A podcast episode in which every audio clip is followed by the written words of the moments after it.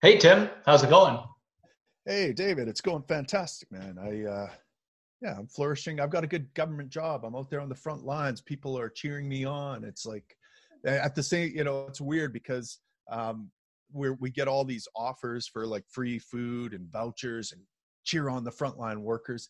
It's never been slower for me at work. I've never had more sleep and more rest. Like last tour, I didn't do one ambulance call the whole tour, four day tour. You know, I, I'm I'm currently stationed at a slower station, but it this is the first time in my career where I've gone a whole tour. I think without having one ambulance call. It's because just no one's doing anything.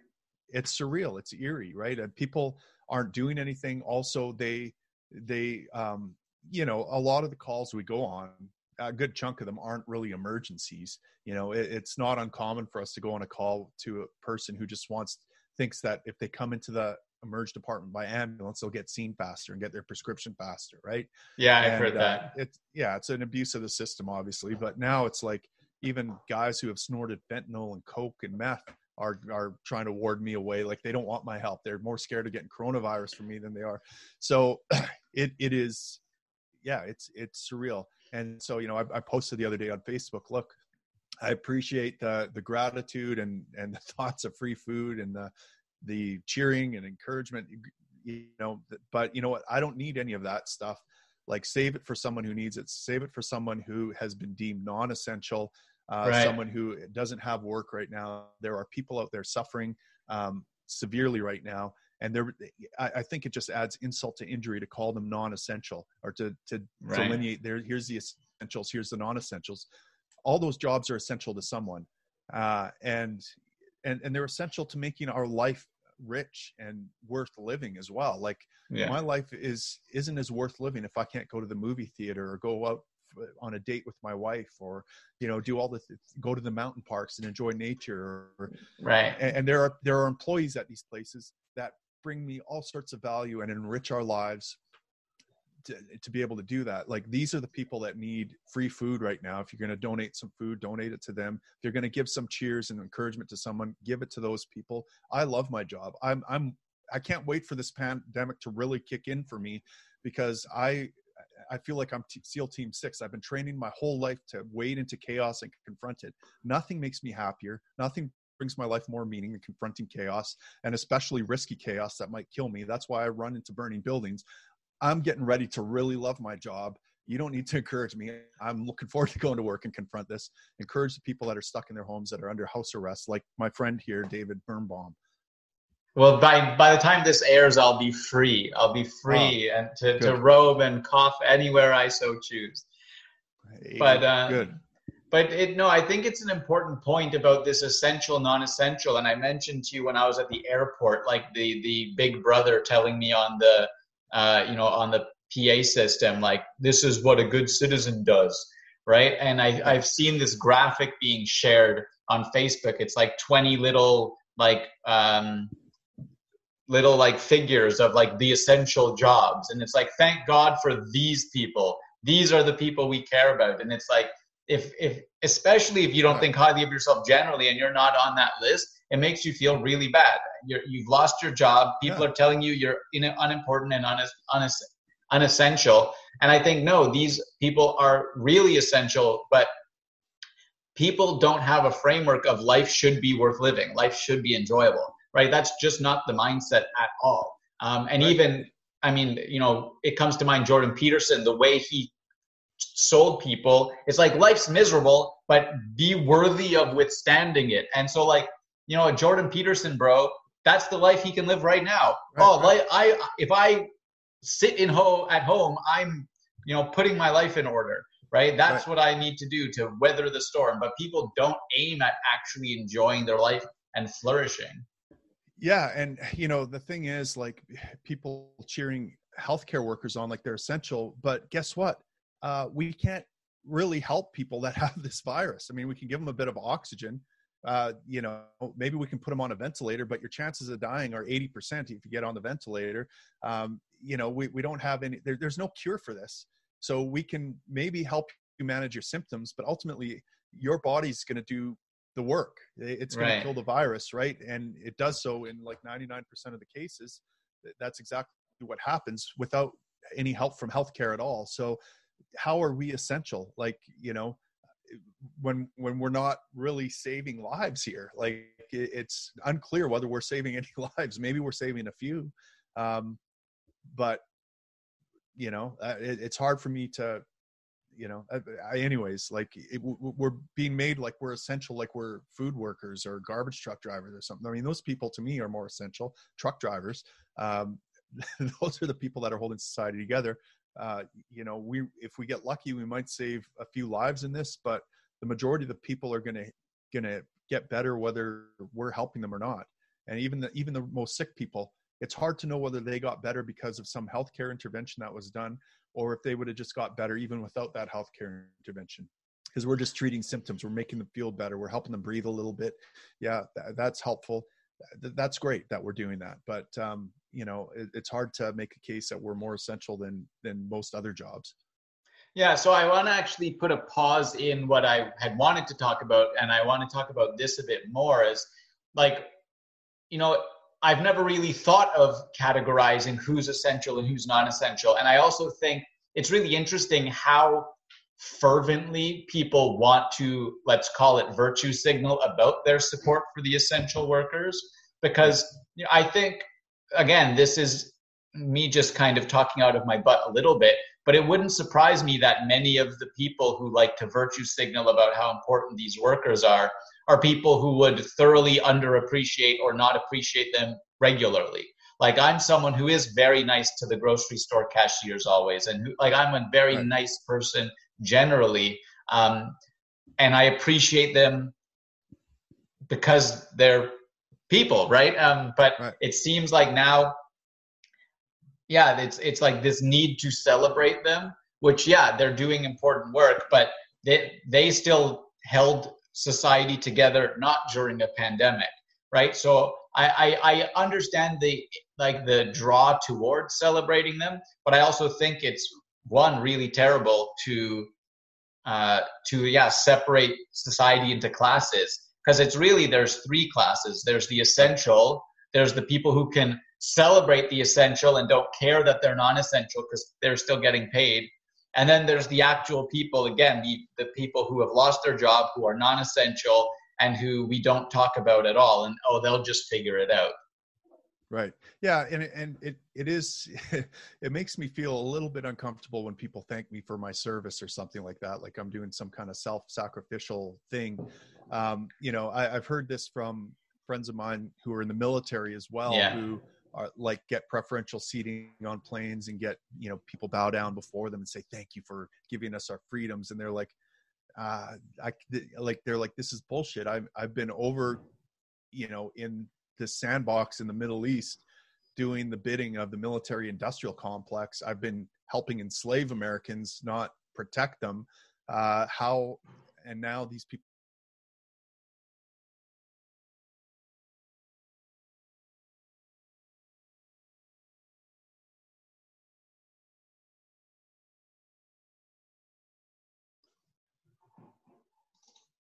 can hear you, but I can't see. There you are. Now these people.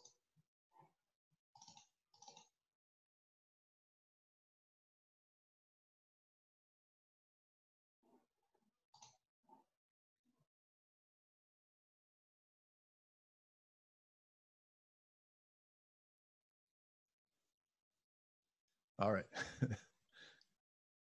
well, Kate, can you hear me all right? Yeah. Okay. So yeah, I was just saying that, you know, a lot of these guys feel uncomfortable getting thanked. Um, you know, and, and in the same way, I kind of feel uncomfortable getting thanked that way too. It's not like I, you know, I'm making it, you know, I don't know. Uh, I, it's even worse for me because in in Canada, healthcare is is um, provided. You know, my my salary comes from plunder, right? Uh, you know, so I, I feel like that diminishes any nobility my profession has. The fact that I'm getting paid through plunder, like the government is stealing other people's money and giving it to me, and now I'm getting thanked for my service. Right. Uh, I don't know. It feels w- weird to me. I appreciate it. I get the I get the sentiment, and I I'm polite, but it does make me feel uncomfortable. Yeah, well, one I've thought I used to think very clearly on the same on the issue the same way you do, but I also think service is used like the service industry, right? So service isn't only like being a servant; it's service that like we call it the service industry, right? Like my massage therapist, to give a bougie example, is yeah is uh, providing me a service, um, and so I but I don't think that's necessarily where their mindset comes from, but it's almost analogous. So it's difficult. Like they assume you're providing a servant service and you're sacrificing yourself, but really you're providing right. a service the same way many people provide services in the service industry. You don't provide yeah. goods, you provide a service. Um, but you see, the difference is, David, I'm a public servant, right? So they're doing it for a profit motive, whereas I guess I'm doing it just out of the goodness of my heart uh, right? Which they, is another well, BS and, thing, right? Yeah, and that's people, and you know, uh, so the two part. So the article that I want to talk about in the next podcast from the Ayn Rand Institute talks about the unsung heroes of the pandemic, and the right. first half actually does talk about doctors and stuff, and there's this mind there's this mentality they bring up that doctors are the forgotten heroes because they're just kind of used as fodder and they're not thought of as individual humans who have motives who want to be doing what they're doing they're just a commodity of the state and i think that's the view often and it's like oh and people think oh these doctors are so selfless thank god they're helping it's like no but this is what they've trained their whole life for this is what the yeah. same way you like going in and fighting fires. They this maybe they don't hope they like they don't necessarily hope this happens, but this is what they've trained to do. This is what they like doing, what they've dedicated their life to doing. And then but they're not treated as individuals with motives because they're yeah. so um, collectivized, healthcare well, collectivized, you, they're just treated as cogs.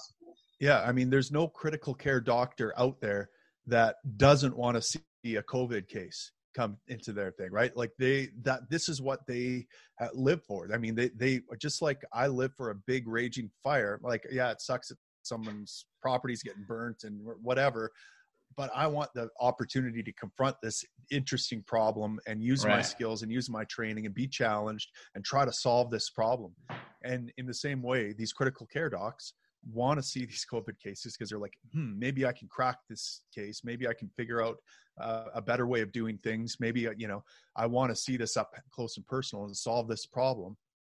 Uh, they can't wait to see that, right? Right, so, and it, people assume so they. Thank you for getting sick. Is kind of my thing. People assume they want to help because it's just the right thing to do, and it's like no. Right. These are very complex issues. It would be really cool to be the guy right. who solves COVID or whatever, right? Like right, right. that is that would be such an enjoyable thing to experience, and it's like, yeah. and people don't understand that that's not the same as wanting people to get sick.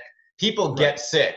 COVID yeah. exists now right? Like, exactly, yeah. but people have this idea that to want to deal with the bad and enjoy dealing with the bad means you want the bad generally. It's like, no, bad exists and I want yeah. to confront it. And, and, and people, you know, they, they give it like they, you know, the danger in this is that we, we look at it like we're sacrificing ourselves that we buy into this narrative that the people around us that are giving us thank and go oh thank you're, you're so thankless or you know you're going into this war zone and this virus and uh, it must be so tough and you're making such a big sacrifice and your mental health must be suffering. You, you kind of start to believe that rhetoric after a while yeah. you like all the kudos. If you like the kudos it places your your mental health in jeopardy. And we've talked about this before when it comes to mental health here. You know as soon as i start buying into this narrative that i'm making the sacrifice and i'm a victim I'm a willing victim right. sacrificing myself going into work, then I, I, I become a victim because right. now every time I see someone get sick, oh, I just took a mental hit. I just, I, am right. suffering from seeing all this suffering. Well, well I think, uh, yeah. yeah. And so you're actually placing our, our, our, mental health in jeopardy to some extent, extent to, to, to convey this narrative. Um, you know, I, I again, I love my job. I want to convey to my daughters that look, you you're signing up for a really tough job that is going to be really uh, emotionally gratifying. They're both paramedics, and and you know the the tougher the cases and the more chaos you're exposed to, the more mentally healthy and resilient and anti-fragile you'll become. You'll become a better version of yourself, and that's great. That's fantastic. I'm grateful for that opportunity, and other healthcare workers are too, unless they're buying into this narrative that you know we're all victims here. And so, bringing it back to the essential workers more broadly, I think this applies to many of them as well the grocery store workers and like they they are being called upon to be like you know I think it could give many people more of a purpose than the what I would assume, and you know, I, I, I, apologize to any grocery store workers who are offended that it's just like the drudgery of the job that many people feel. Whereas now it's like mission control, like there's a lot more going on, right. there's a lot they have to do. It's a much more active job, and so I think it's important to recognize these changes, but also these are people are being paid. They do have this job because they want an income and these sorts of things uh, but we just assume um, that everyone would have this kind of uh, woe is the world, woe is me mentality because it is pervasive. Um, but I don't think, right. I think it's well, important. Yeah. I was going to say, and I hope that these uh, people that rarely get praised, like grocery workers and truck drivers, um, you know, part of me is now pushing back against my own, my own um, pushback here of, of giving thanks. I, I hope they understand how important their jobs really are, not just now, but all the time. Right. I hope I hope it gives them a sense of meaning and purpose for their job that that takes away some of that drudgery of you know I'm just going here punching the clock doing the same thing over and over again. Well, you know what your your job is super important to me and other people, and um, I'm glad you're doing it and and you know take some pride in the fact that you are providing immense value to other people. You know I take pride in that too. Um, you know, I just don't. I, I there's a like specific danger in me trying viewing myself as a victim or some sa- sacrificial hero here, because that's not good for my mental health.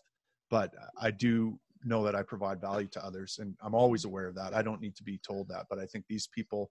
Um, I hope they're well, aware of how much value they provide to the rest of. Well, them. and I think the key thing is what you said at the end is they have to always be aware of it, or this isn't going to help them because if right. if they don't know their value and you know trucker A and, and grocery store clerk B don't know their value, what's going to happen two months, five months, a year from now when no one cares about them again?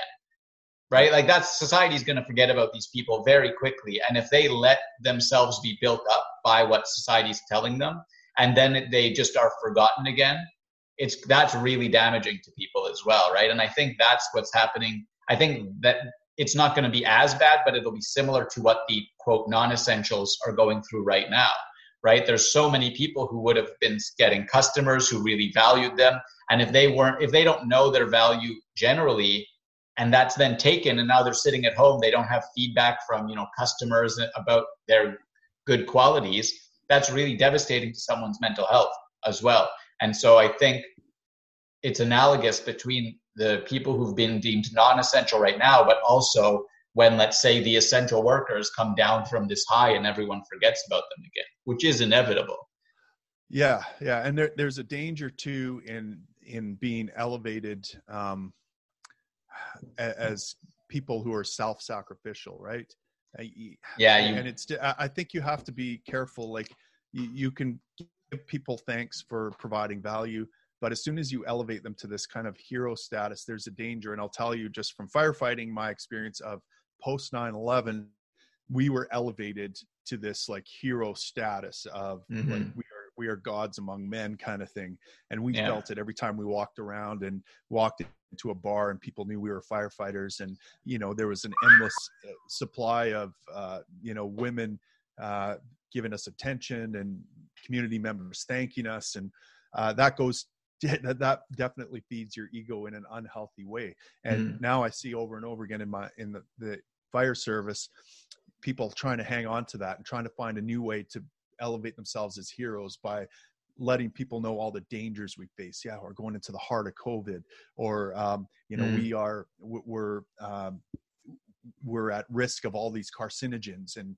and uh, we're going to get cancer. This job is going to kill us. And right. like th- th- this image we have that we want to take on of this of this hero that is just bearing the weight of the world on our shoulders for the good of mankind.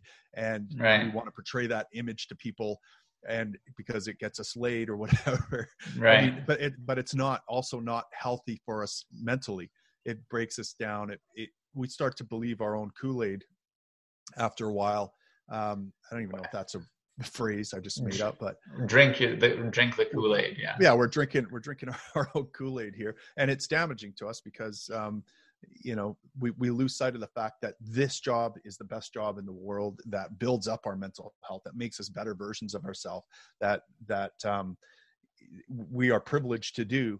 I mean, that to me is a healthy attitude to have that isn't likely as likely to uh, you know uh, get you laid, but it is more likely to make you mentally healthy. I think. And and bringing that again back to bear on the current situation with these essential workers, let's say, right? If you're someone who buys into a Christian morality of self-sacrifice and stuff, right? It's impossible to practice. But now you're being told, like, if you're a grocery store worker, you don't feel great, like you're self-sacrificing enough, that you're giving yourself to people, and now everyone's telling you, oh no, you are now right? So it's like they they weren't able to practice their morality properly for most of their life, and now everyone's telling them, "Oh, this is what it's supposed to be like. This is, um, you know, thank you," and they're getting the praise on top of that. So I think that exact thing, um, in a different way, is at play with these people as well, who are now being told, "No, this is a self-sacrifice. Thank you," and then it like they think, "Oh, this is what I need to do," and it it becomes. Eh, I think it's like a, it can be a downward spiral. So it'll be interesting to see uh, we joked before about you know all of the youngsters who will write college admissions essays about how they survived COVID. It'll be interesting to see what happens with uh, you know the people who were thrown into these essential roles and and what it, what you know if there's any sort of noticeable trends among them once this all uh, once we're past the end times. Yeah, there's that, and then there's also going to be the the flip side of that, which is all the non-essential people, and how are they going to feel about themselves going forward? How are they feeling about themselves now? That's what worries me more than anything. Is yeah.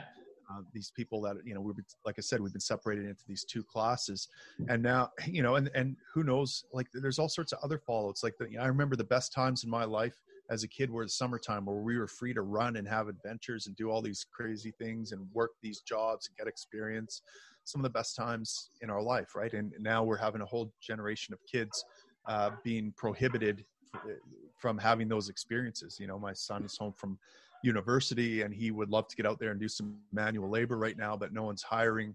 Yeah. he's stuck at home and he's like trying to find just scraps of stuff around the house to build something, anything, just to right, just to do something. Busy. He, he's anxious to provide value to the world, and the world won't let him provide value to it and it's just mm-hmm. a sin right now what we're doing to these kids what we're doing to people uh, by telling them that they're not needed. They just sit down on your couch. No they are needed. We need you. We need all the the the rich tapestry of life to be out there right now the things that make life worth living.